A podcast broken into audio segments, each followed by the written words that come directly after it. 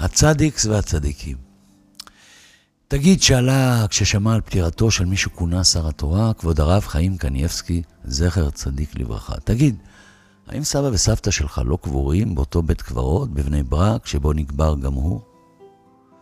אני לא יודע אם אינני טועה אם קבורים בבית הקברות שומרי שבת ברמת יצחק שבקצה רמת גן.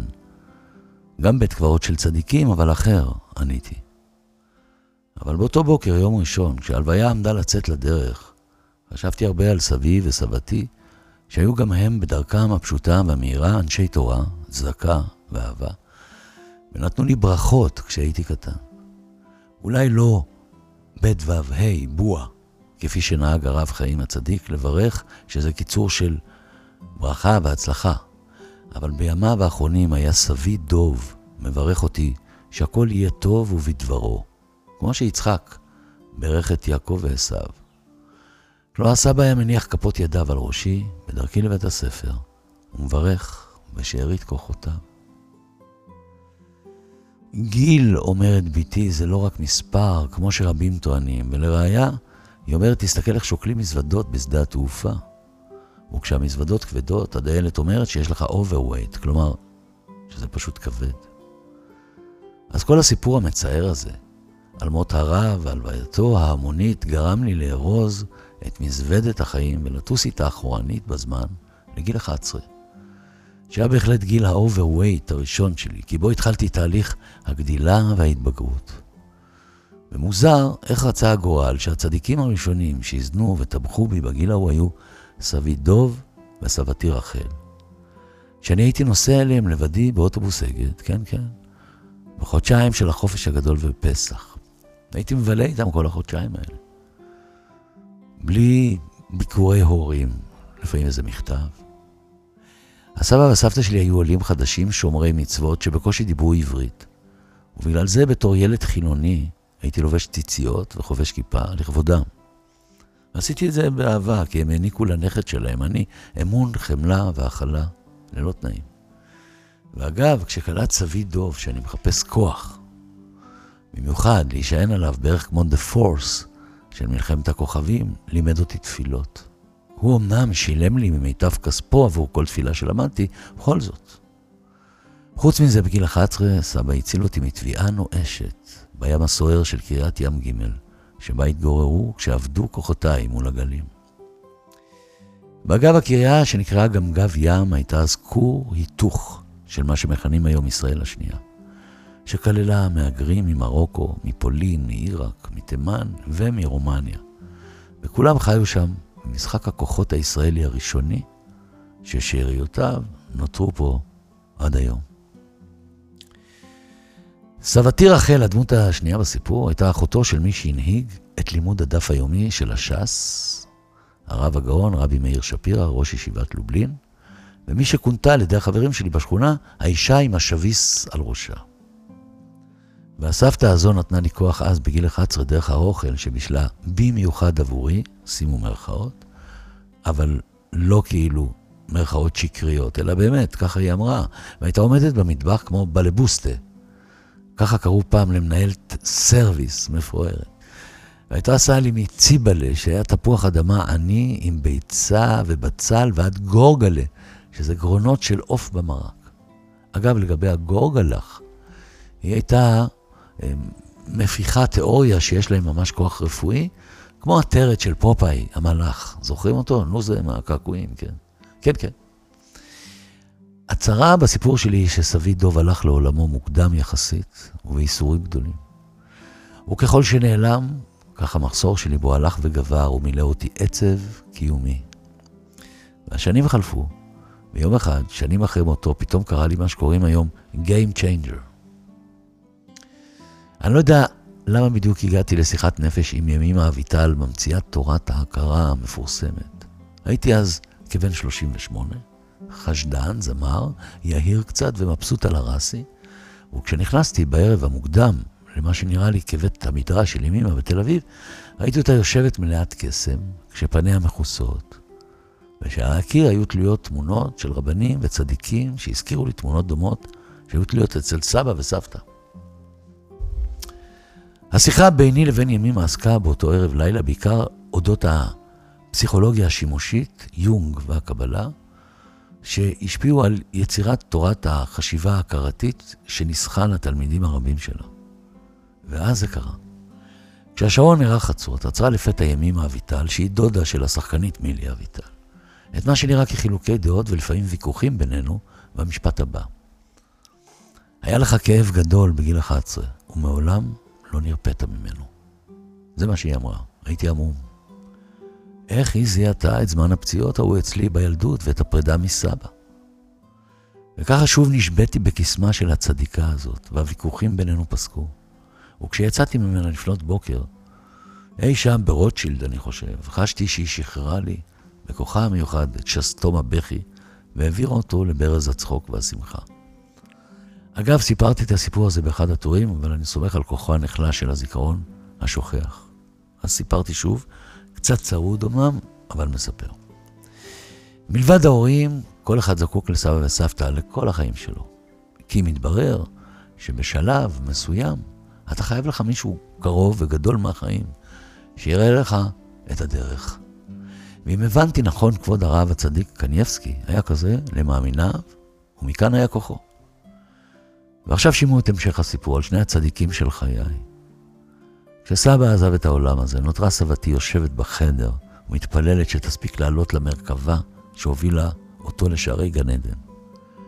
אבל המוות לא בא בהזמנה, וחלפו שנים עד שמצאתי עצמי בא כדי להיפרד ממנה לנצח. הייתי אז בחורצ'יק, נניח גבה קומה אחרי צבא. וכשנכנסתי לחדרה במעין סנטוריום באזור פתח תקווה, מנקה גבוה וזר התעקש לי להלקות את האבק מהחלונות בחדר שלה ולהוכיח שכוחו של המוות עלוב ככוחו של המטאטה שלו. ואילו אני קלטתי שאני נוכח ברגע הנדיר, שבו הכוחות האחרונים של האדם, כלומר אלה ששימשו אותו כל חייו, עוזבים אותו לגמרי. סבתא, סבתושה, לחשתי לה באהבה, וברגע שיוצאים ממני היום רק לעתים רחוקות. וכאילו שאבתי ממנה את טיפות הכוח המיוחדות שלה כדלק לחיים שלי. אחר כך שלחתי מבט אחרון של פרידה, עליתי על הלמברט האופנוע שלי ודהרתי הביתה כשאני זולג כל הדרך. ההלוויה ההמונית של הרב קנייבסקי גרמה לנו ביום ראשון להתלבט אם לזוז מהבית או להישאר, כמו כל אלה שלא הלכו לבית הספר או לעבודה. אבל אני ישר הבנתי שהרחובות יהיו ריקים, אז זזתי וזזנו. אבל בנושאי חופשי כציפור, ממקום למקום, חשבתי הרבה על העובדה שכשהטוב נכנס לחדר, הטוב, הוא מפזר את ענני הרוע. וזה מה שעשה הרב הצדיק למאמיניו, כשהעניק להם את הטוב החסר, בברכה קטנה, בעצה, בנגיעת ראש, בלחיצת יד. וזה גם מה שעשו לי הסבתושים שלי כילד. אגב, שנים אחר כך מצאתי את עצמי ישן בלילות עם טלפון צמוד לאוזן. לא כי הייתי איש חשוב מאוד כמו ראש הממשלה, פשוט חרדתי באותם ימים לאמי, לאחותי, לאבי, שכוחותיהם הלכו ואזלו. אז עד היום אני מכור להרגל הזה. אני משאיר את הטלפון ליד המיטה, אבל קצת באופן ילדותי, כי בא לי שאולי יבוא לסבא וסבתא לצלצל לנכד שלהם בן ה-11, שהוא כבר מבוגר פלוס, וזקוק עדיין לברכה, תמיכה, עצה וקציצה. רחל ודוב לקברוני כתוב על המצבות הפשוטות שלהם, בבית הקברות שוררי שבת. ואני הייתי מוסיף להם את התואר צדיקס, כלומר צדיקים. כי הצדיקים האמיתיים, כמו שמכנה אותם התלמוד בליקוטי הלכות, סוכה, זין, ב', ג', הם אלה שהנשמה שלהם נאבקת בקשיי הגשמיות השקריים. וזה מה שסבא וסבתא עשו. זהו זה. כמו תקליטים ישנים של 78 סיבובים, שמאיטים לאט לאט את הסיבוב אחרי שהשיר נגמר, אני מסיים את סיפורי. גם ההלוויה ההמונית לרב חיים הקדוש נגמרה, והרחובות חזרו לפקקים העמוסים והרגילים שלהם. ואנחנו לדרכי הפילוס, פילוס הדרך בחיים שלנו. זהו, הצדיקס, הצדיקים. שתהיה לכם בריאות טובה ורק טוב, ושבת שלום. שלמה ארצי.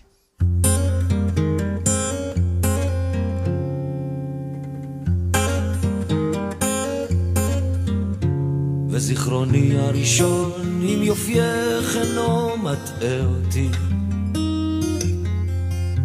משליך גיטרה ואבי עליי צורח ואמי אומרת זה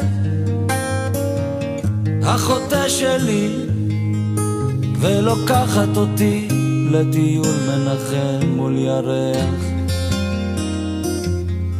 וזיכרוני השני עם עינייך אינן מטעות אותי.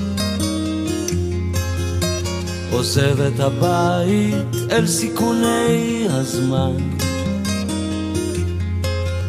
כששאלתי אותך האם תהיי לי לעולמים ענית תביט לירח שם יש כבר אדם. ואחרי שנה שכרנו חדר מול ירח. מתחיל לנגן בבר קודר ברחוב המסגר והם צרחו תורידו את הנמוך עם הטוקסידו. ורק אחד אמר ילד ילד בוא תוריד את הירח בשבילה. הייתה תקופה כזו כשהאושר בא בזעם.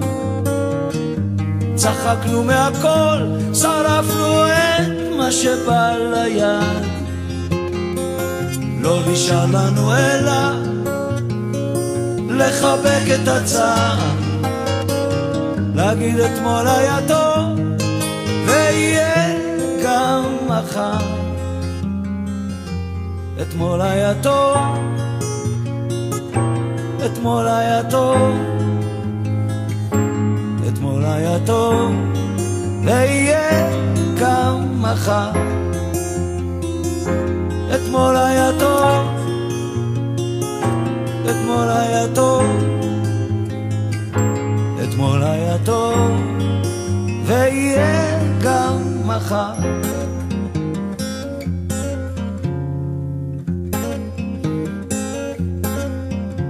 קשה לי להתרכז כי יופייך עוד מהמם אותי. קשה להגיד חבל או לומר אולי במקום זה אני רוקד וצועק לירח ומאשים את העולם בכאביי לפעמים אני שוכח איך התחלתי מול ירח. כשאתה שוכח, כן, כן, אתה מסכן יש גשם בשמיים אל ירח בינתיים וכשיצא נלך ביחד עד שנעלם. הייתה תקופה כזו שהאושר בא בזעם. צחקנו מהכל, שרפנו את מה שבא ליד לא נשאר לנו אלא לחבק את הצער להגיד אתמול היה טוב ויהיה גם מחר אתמול היה טוב, אתמול היה טוב, אתמול היה טוב, ויהיה גם מחר. אתמול היה טוב, אתמול היה טוב, אתמול היה טוב, ויהיה גם מחר.